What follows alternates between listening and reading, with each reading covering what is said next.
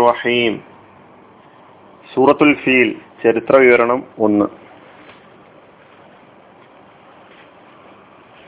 ഈ സൂറയുടെ നാം ഈ സൂറ പഠിക്കാൻ തുടങ്ങുന്നതിന് മുമ്പ് ഈ സൂറയിൽ പ്രതിപാദിക്കുന്ന ഒരു ചരിത്രം നമ്മുടെ മനസ്സിൽ ആദ്യമേ ഉണ്ടാകേണ്ടതുണ്ട്. ഏതാനും വിവരണങ്ങളിലൂടെ ഏതാനും ക്ലാസ്സുകളിലൂടെ അഞ്ചോളം ക്ലാസ്സുകളിലൂടെ ഈ ചരിത്ര വിവരണം നിങ്ങളുടെ മുമ്പിൽ വെക്കാനാണ് ഞാൻ ആഗ്രഹിക്കുന്നത്. എങ്കിൽ മാത്രമേ നമുക്ക് സൂറ വളരെ പെട്ടെന്ന് പഠിക്കാൻ കഴിയുകയുള്ളൂ. കഥ ചരിത്രം എന്താണെന്ന് ചോദിച്ചാൽ യമനിലെ രാജാവായിരുന്ന അബ്രഹത്ത്. അദ്ദേഹം ആദ്യം യമനിൽ ഗവർണറായിരുന്നു. പിന്നീട് പൂർണാധികാരമുള്ള രാജാവായി തീർന്നു. ആ അബ്രഹത്തും സംഘവും കഴബ തകർക്കുക മക്കൊക്കെ ലഭിച്ചുകൊണ്ടിരിക്കുന്ന ലോക ശ്രദ്ധ ഇല്ലാതാക്കുക എന്ന ലക്ഷ്യത്തോടെ മക്ക ലക്ഷ്യം വെച്ച് പുറപ്പെട്ട സംഭവമാണ് ഈ സൂറ ചർച്ച ചെയ്യുന്നത്. തുടക്കത്തിൽ അബ്രഹത്ത് എന്ന് പറയുന്ന ഈ മനുഷ്യൻ അബസീനിയൻ ചക്രവർത്തിയുടെ കീഴിൽ ഒരു സേനാനായകനായിരുന്നു.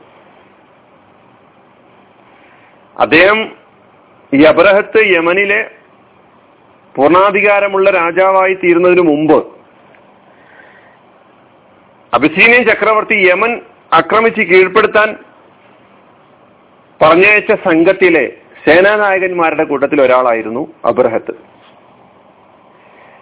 അങ്ങനെ യമൻ കീഴടക്കിയ അബിസീനിയൻ സൈന്യത്തിൽ അബ്രഹത്ത് തന്റെ സ്വന്തം സാമർഥ്യം തെളിയിക്കുകയും അതിന് ഫലമായി വലിയ ശക്തിയും സ്വാധീനവും അദ്ദേഹത്തിന് നേടിയെടുക്കാൻ കഴിയുകയും ചെയ്തതിന്റെ ഫലമായിട്ടാണ് യമനിലെ പൂർണാധികാരിയായി തീരുന്നത് യമനിൽ തനിക്ക് രാജാധികാരം അല്ലെങ്കിൽ പരമാധികാരം ലഭ്യമായതിനു ശേഷം ഭദ്രമാക്കിയതിനു ശേഷം അദ്ദേഹം പ്രധാനമായും രണ്ട് ദൗത്യങ്ങളാണ് ഏറ്റെടുത്തത് എന്ന് ചരിത്രം പറയുന്നു. അതിലൊന്ന് അറേബ്യയിലെങ്ങും ക്രിസ്തുമതം പ്രചരിപ്പിക്കുക.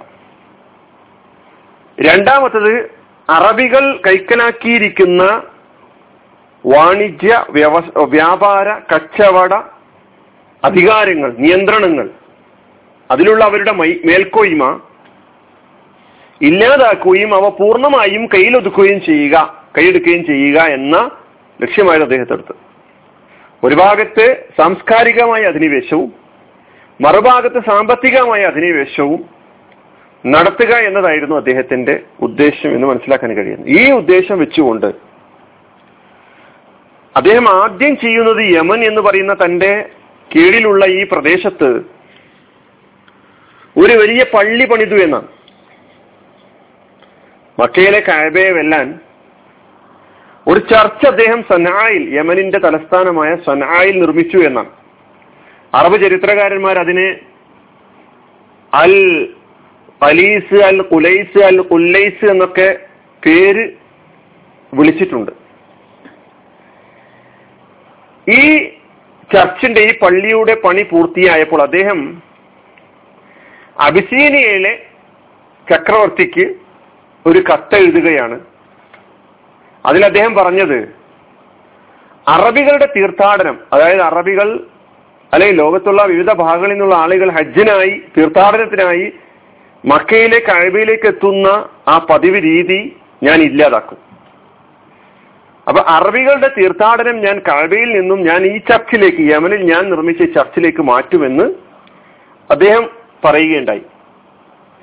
അദ്ദേഹത്തിന് മുമ്പും കുറെ ആളുകൾ യമനിൽ ക്രിസ്തു യമനിൽ ക്രൈസ്തവ മതത്തിന് അധികാരം ലഭിച്ച സന്ദർഭത്തിലൊക്കെ തന്നെ മക്കയിലെ കാബയെ പോലൊരു കാബം പണിയാനുള്ള ശ്രമങ്ങളൊക്കെ തന്നെ തുടർച്ചയായി മുമ്പും നടത്തിയിട്ടുണ്ടായിരുന്നു. അങ്ങനെ നെജറാനിലൊക്കെ കാബ നിർമ്മിച്ച കഥകളൊക്കെ ചരിത്രങ്ങളിൽ വന്നിട്ടുണ്ട്. പക്ഷെ അതൊക്കെ പാളിപ്പോവുകയാണ് ചെയ്തത്. ഈ അപരഹത്തെ തന്റെ ഈ ഉദ്ദേശ ലക്ഷ്യം പരസ്യമായി പ്രഖ്യാപിക്കുന്നു. പരസ്യമായി പ്രഖ്യാപിക്കുന്നതിന് പിന്നിൽ മറ്റൊരു ലക്ഷ്യം കൂടിയുണ്ട്. അദ്ദേഹത്തിന് മക്കയെയും കായബയെയും ആക്രമിക്കാൻ ഒരു കാരണം കിട്ടണം. കാരണം ഉണ്ടാക്കി തീർക്കുകയായിരുന്നു ചെയ്തത് അദ്ദേഹം. അറബികളെ പ്രകോപിപ്പിക്കുക. അറബികളെ പ്രകോപിപ്പിക്കുവാൻ വേണ്ടി അദ്ദേഹത്തിന്റെ പ്രഖ്യാപനത്തിന് കഴിഞ്ഞു. അങ്ങനെ അദ്ദേഹം അറബികളെ പ്രകോപിപ്പിച്ചതിന്റെ ഫലമായി ഏതോ ഒരു അറബി യമനിൽ ഇദ്ദേഹം നിർമ്മിച്ച ചർച്ചിൽ അല്ലെങ്കിൽ പള്ളി കയറി മലിനപ്പെടുത്തി എന്നാണ് ഒരു ചരിത്രം പറയുന്നത്.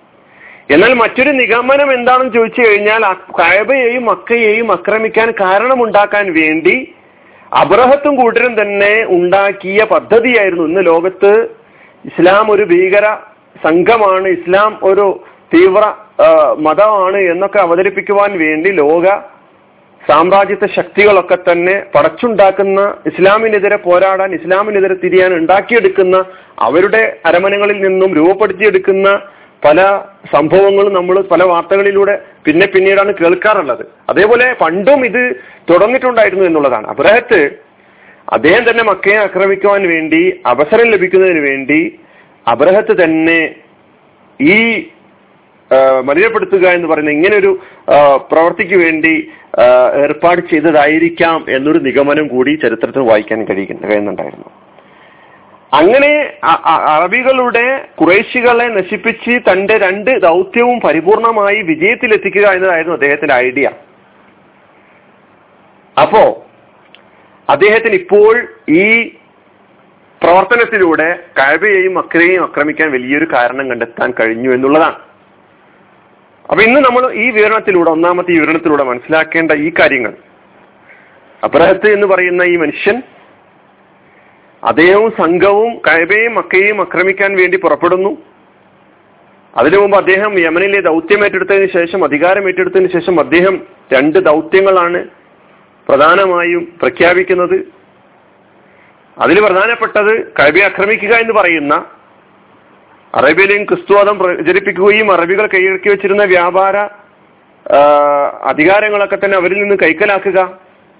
അതിനാദ്യം അവർ അറബികളെ സംബന്ധിച്ചിടത്തോളം അവർക്ക് ഈ പറയപ്പെട്ട പ്രശംസയും പ്രശസ്തിയും നമ്മൾ സൂറത്ത് കുറേശ്ശിന് മനസ്സിലാക്കിയതുപോലെ കായബ എന്ന് മന്ദിരം പറയുന്ന മന്ദിരം മുഖ മുഖാന്തരമാണ്.